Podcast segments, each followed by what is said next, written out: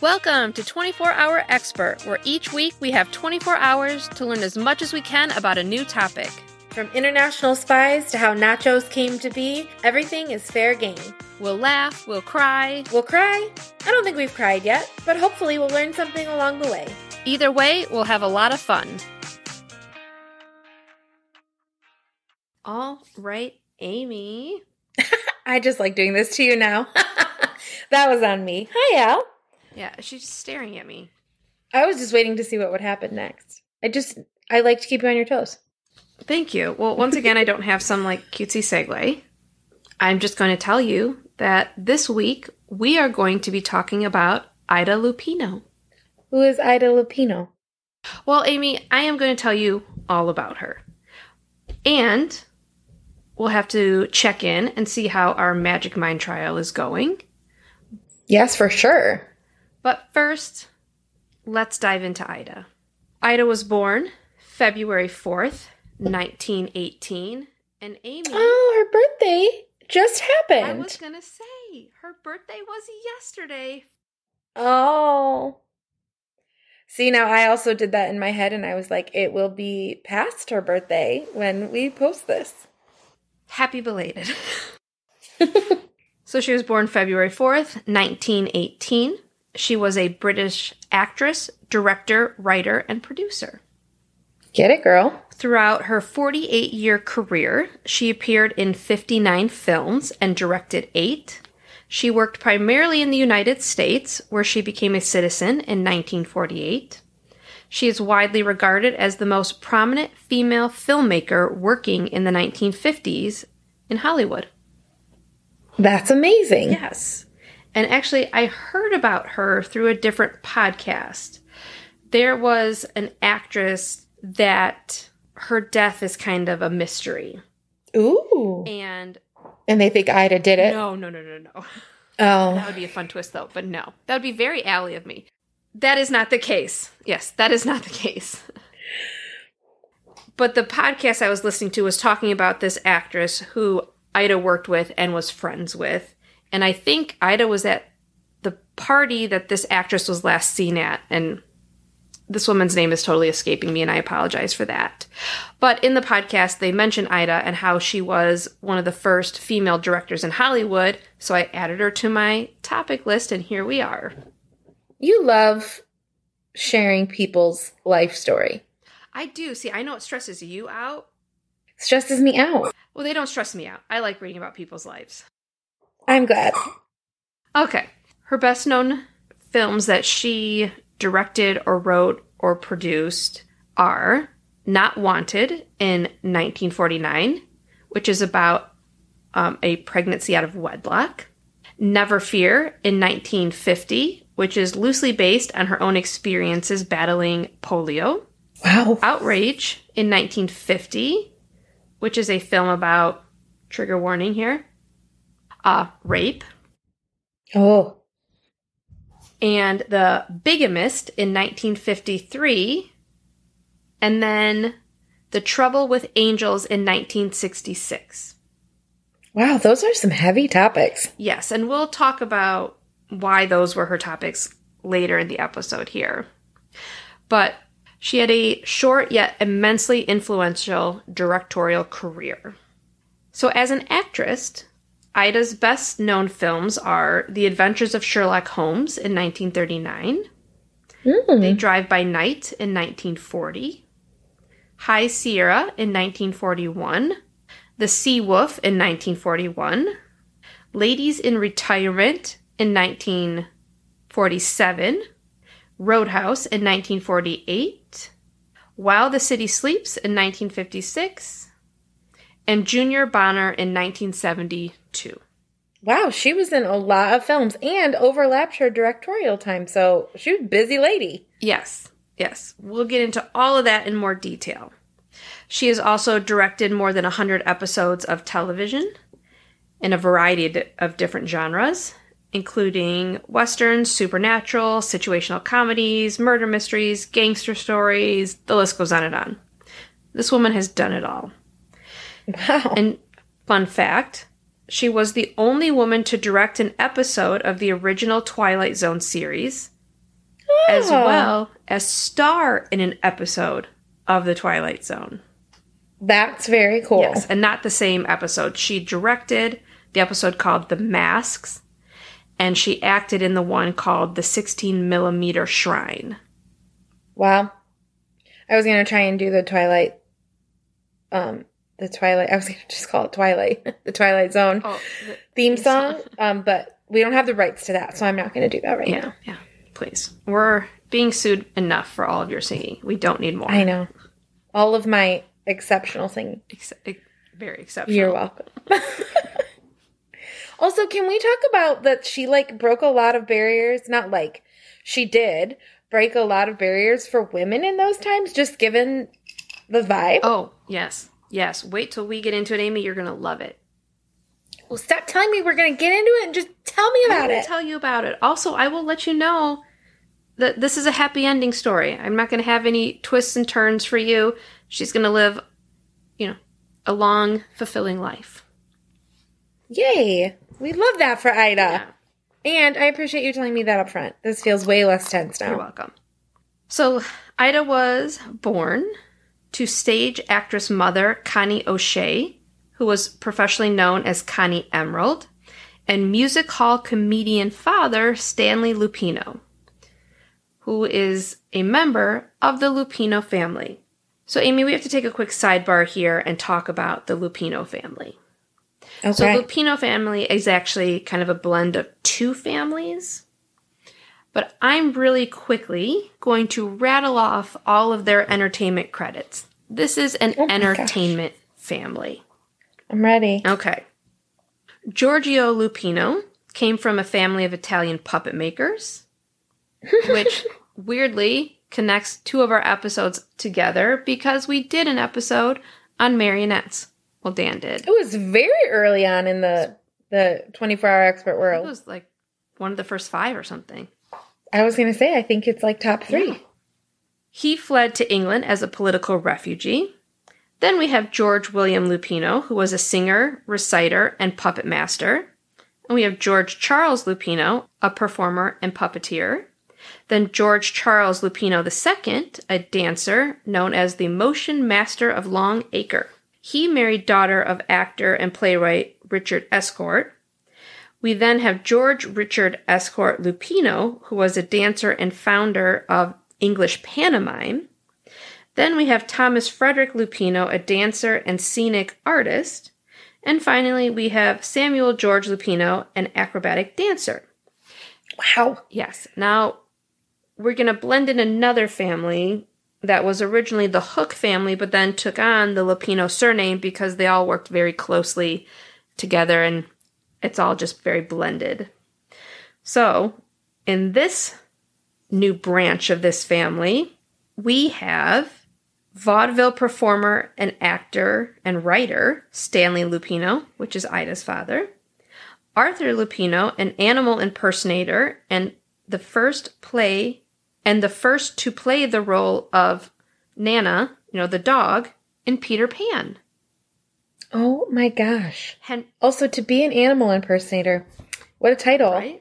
And then we have Henry William George Lupino, professionally known as Lupino Lane, who was an English actor and theater manager and Ida's cousin. Wow. So, long line here. Also, very multifaceted talents. I'm thoroughly impressed. Yes. So today, the living descendants of this blended line of families, a few of them are still maintaining the family tradition of being in the entertainment industry.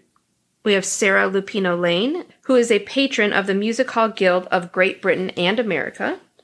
And we have Patricia Lupino Thompson, a former principal of a dance school in Manchester, and is now an examiner, lecturer, technical committee member, and director of the International Dance Teachers Association. Oh my gosh. Yes.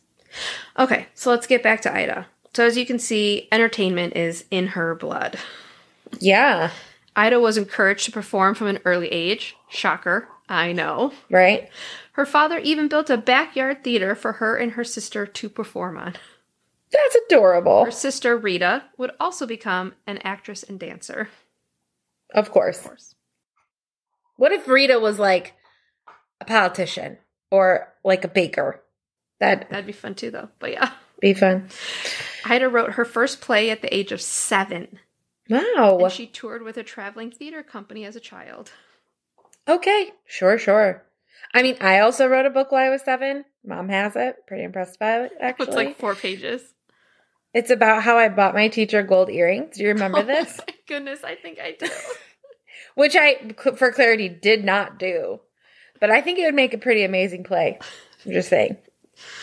Too bad you're not young enough to play the lead. Opportunity lost. Yes. By the age of 10, Ida had memorized the leading female roles in Shakespeare's plays. Like, all of them. Sure. Her uncle Lupino Lane would eventually assist her, moving away from plays and into film acting by getting her background work at the British International Studios. Cool. Yep. Ida wanted to be a writer. But to please her father, she enrolled in the Royal Academy of Dramatic Art. She excelled in a number of, quote, bad girl film roles. Ida did not enjoy being an actress and felt uncomfortable with many of the early roles she was given and felt pressured to do it because of her family history. I mean, yeah, I could see that. A little pressure. I can feel that. Just a little pressure. I don't know. The puppeteers, they mean business. Yeah, they do. She made her first appearance in The Love Dance in 1931 when she was 13 years old. Her career quickly took off and she was dubbed, quote, the English Jean Harlow. She started doing films in the U.S. and got a 5-year contract with Paramount when she arrived in Hollywood. Wow. One story from the mid-30s says that Ida got a role in The Light That Failed because she ran into the director's office unannounced and demanded an audition. It was after this role that she was taken seriously as a dramatic actress and not just seen as the sultry, quote, bad girl. Can we talk about the fact that it seems to me that they were casting her as a bad girl at the teenage years of her life? Oh, yeah, they were. The sultry bad girl. Yes. And she basically could still play with Polly Pockets.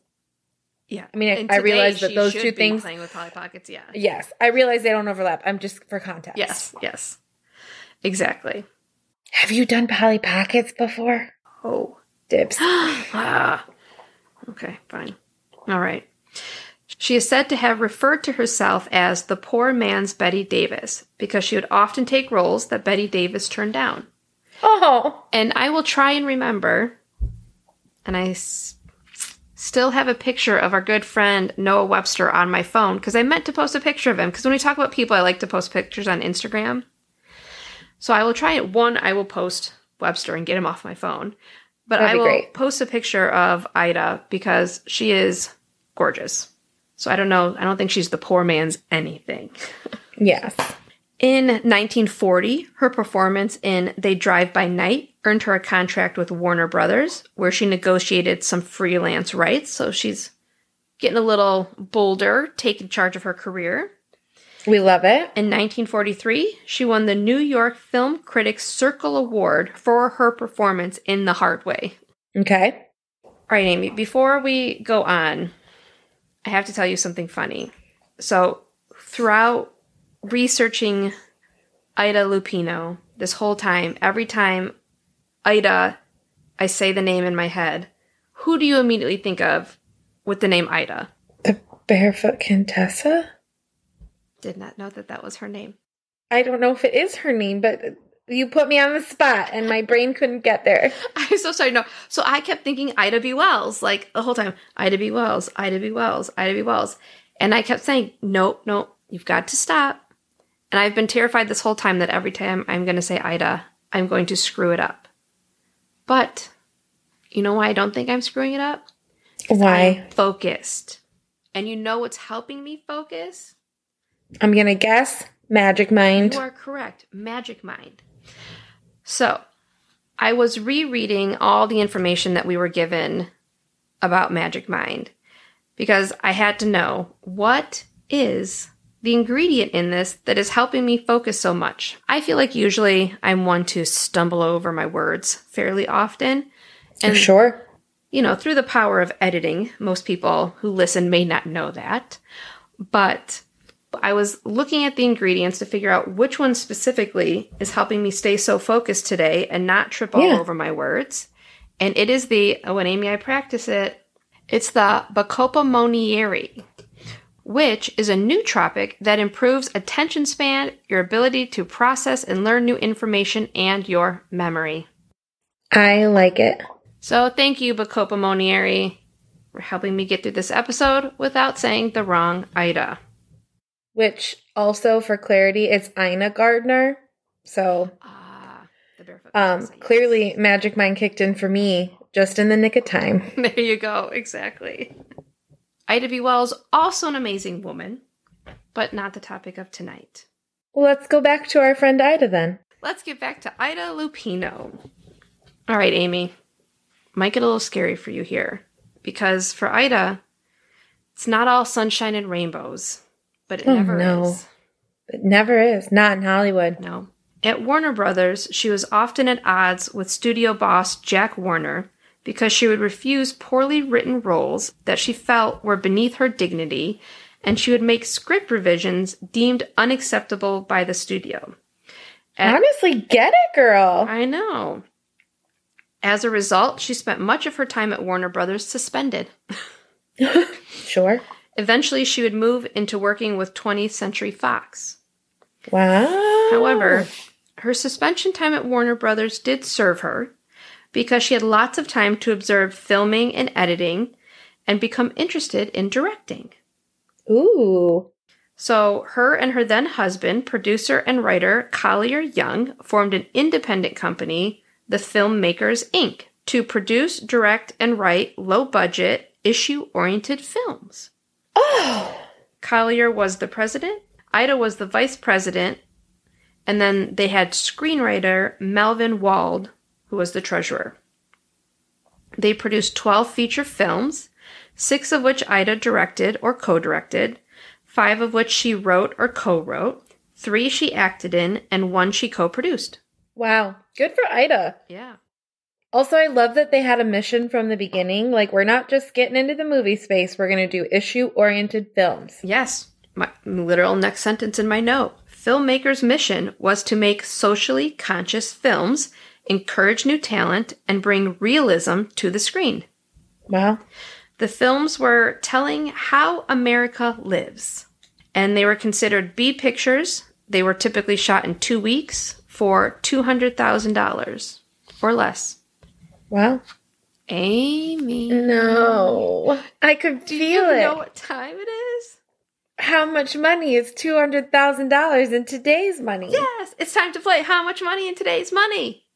I'd see if you're going to make a Science Alley thing, I'm going to make a thing for that. Okay, but Science Alley with the little ping at the end was cute. You're going to have to work on it. Okay. I'll think of something cuter. Or just add a ping. Ping. I need the music from Do You Want to Be a Millionaire? Dun dun dun. Amy. $200,000 in 1948 is how much today? $576,000. No. Not even close.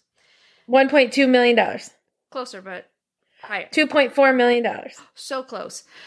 $2,621,760.68. Okay, we'll just edit it so it sounds like that's my first guess. Nope. I always go too high, and then you tell me no, and so I was trying to be respectful, and now I'm millions off. It's okay. Well, if it was Price of Right. This was The Price is Right, you would have won because you didn't go over. Yes, but I'm not playing against anybody. Okay. Just myself and my apparent dignity. Go onward. All right. Ida's first directing job came in 1949 when director Elmer Clifton suffered a mild heart attack and couldn't finish filming Not Wanted, which Ida was co-producing and co-wrote. Ida stepped in to finish the film, but she did not take directorial credit out of respect to Clifton. That's very nice. So it was the first time she directed. But her first directorial credit and full directorial debut was Never Fear in 1949. This film caught the eye of Howard Hughes, who was looking for suppliers of low-budget feature films for his recently acquired company, RKO Pictures, and gave filmmakers financing for the next three films. Well, yeah. Fun fact, Not Wanted, which is a film about pregnancy out of wedlock, which, Amy, you can imagine at the time was a very controversial thing. I was going to say that title seems kind of harsh, but I'm putting myself in the 1940s. Yeah. It received a lot of publicity, and Ida was actually invited to discuss the film with Eleanor Roosevelt on a national radio program. Wow! I know. So their issue-oriented films are getting noticed. With RKO Pictures, one of the films that they produced was called The Hitchhiker in 1953. This film was the first time that a woman directed a film noir. Wow. Yeah, so Ida was the first. History in the making. Well, in the made. Yeah, I mean, it's done. Yeah. Directing became Ida's passion, and she often only continued to act so that she could fund her own productions. She was very budget savvy when it came to her films and would often take sets from other studio productions, hire non-actors to play roles. One example they gave was she hired her personal doctor to play the doctor in Not Wanted for the birth scene. Sure. Yeah. She would use product placement, so she leveraged some advertising.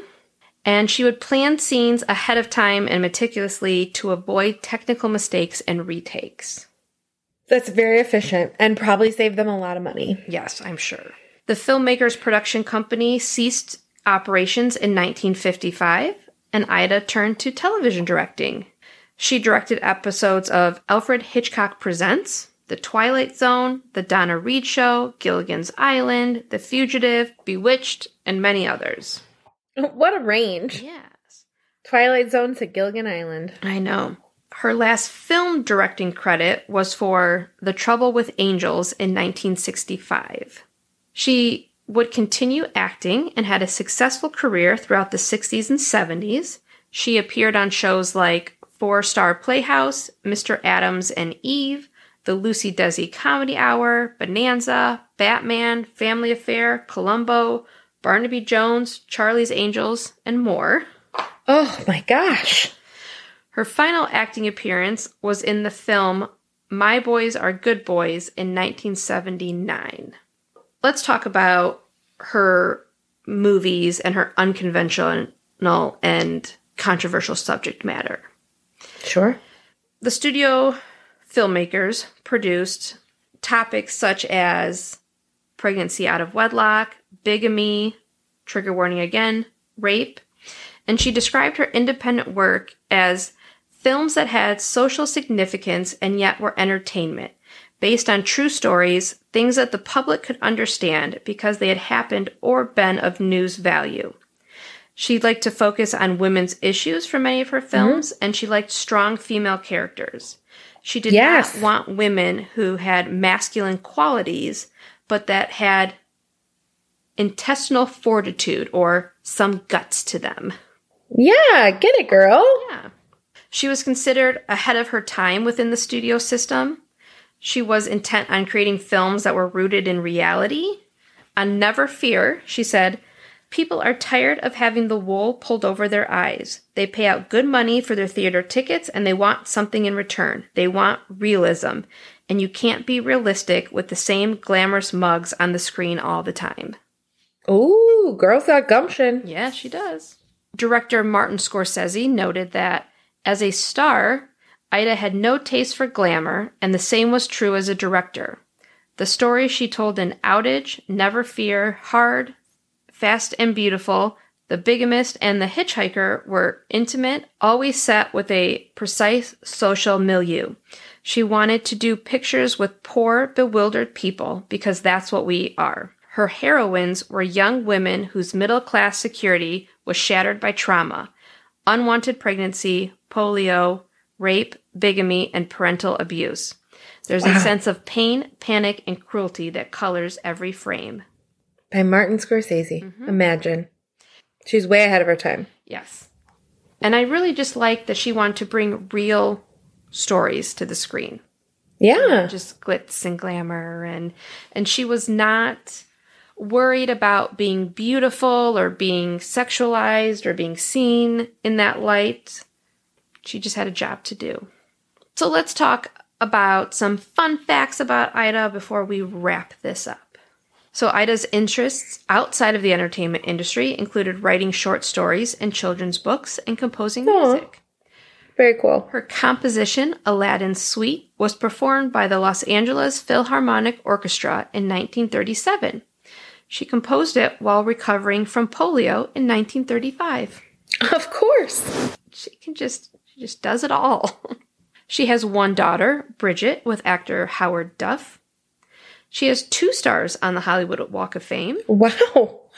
She was only 5'4", so she representing the shorties.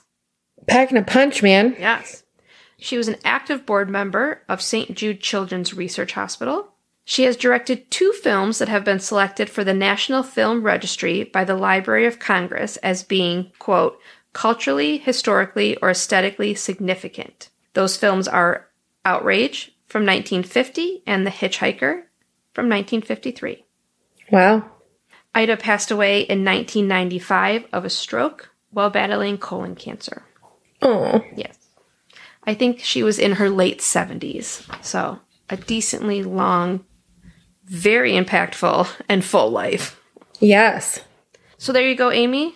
That's everything I have to tell you about Ida Lupino. Do with that what you will. Thanks for letting us talk at you. If you have any interest in trying out our magic little productivity shots yourself, our code EXPERTS20 is good forever, and you can always get 20% off with that. EXPERTS20, EXPERTS20. If you have any comments, corrections, suggestions, or fun facts or topic ideas, you can email us at 24hourexpert@gmail.com. Spell out all the words. It's also our website, Instagram, and Facebook. You can find us there. Talk to you next time. Bye. Thank you for listening to 24 Hour Expert. Please remember to rate, review, and subscribe so you'll be notified of future episodes.